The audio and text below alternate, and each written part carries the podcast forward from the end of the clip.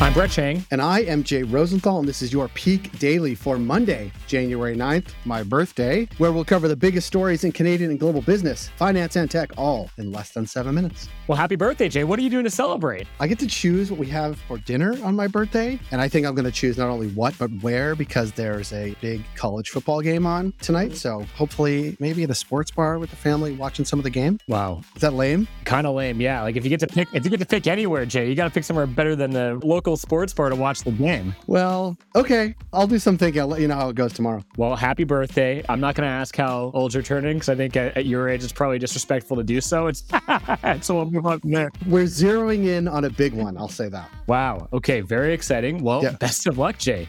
Thank you.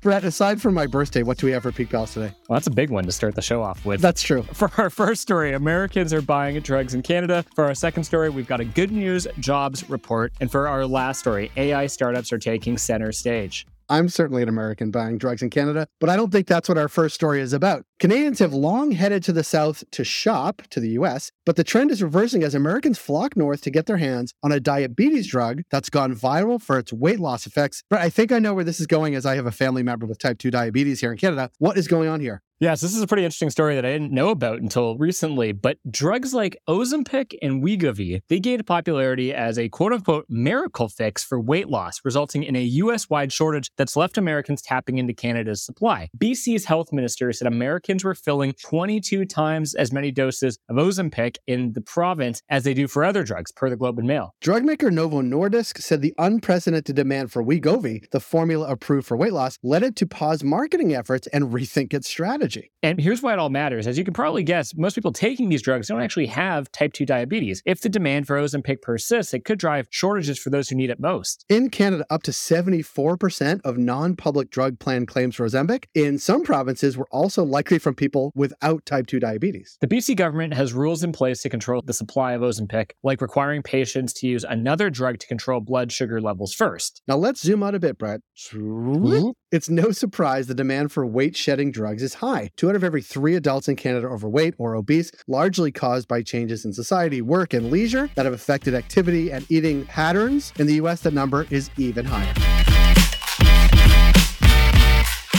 For our second story, like a beefy bro at the gym, Canada's seeing some serious gains, job gains, that is, from last month. Now, look, Jay, we're all about gains here at the Peak Daily, especially you as you're going into this big year. What do the latest job numbers look like? Well, here's what's driving the news, Brett. Canadian unemployment dropped to 5% to close out 2022 as employers added a whopping 104,000 new positions last month. Analysts were about as accurate as a blindfolded man playing darts, with most projecting a mere 8,000 job increase. Now, as jobs surged, wages also continued to rise, with annual average hourly wage growth exceeding 5% for a seventh month, a usually robust rate. Here's why it matters, Brett. Strong unemployment might signal a healthy economy, but it's also a sign of sticky inflation. In a tight labor market, wages increase, stimulating spending and ratcheting inflation. Simultaneously, businesses need more money to afford higher wages and raise prices even further to defend their margins. The bottom line is while some experts previously believed the Bank of Canada might put a pause on interest rate hikes, December's job numbers and great job numbers have all but guaranteed another bump currently pegged at 0.25% to combat inflation.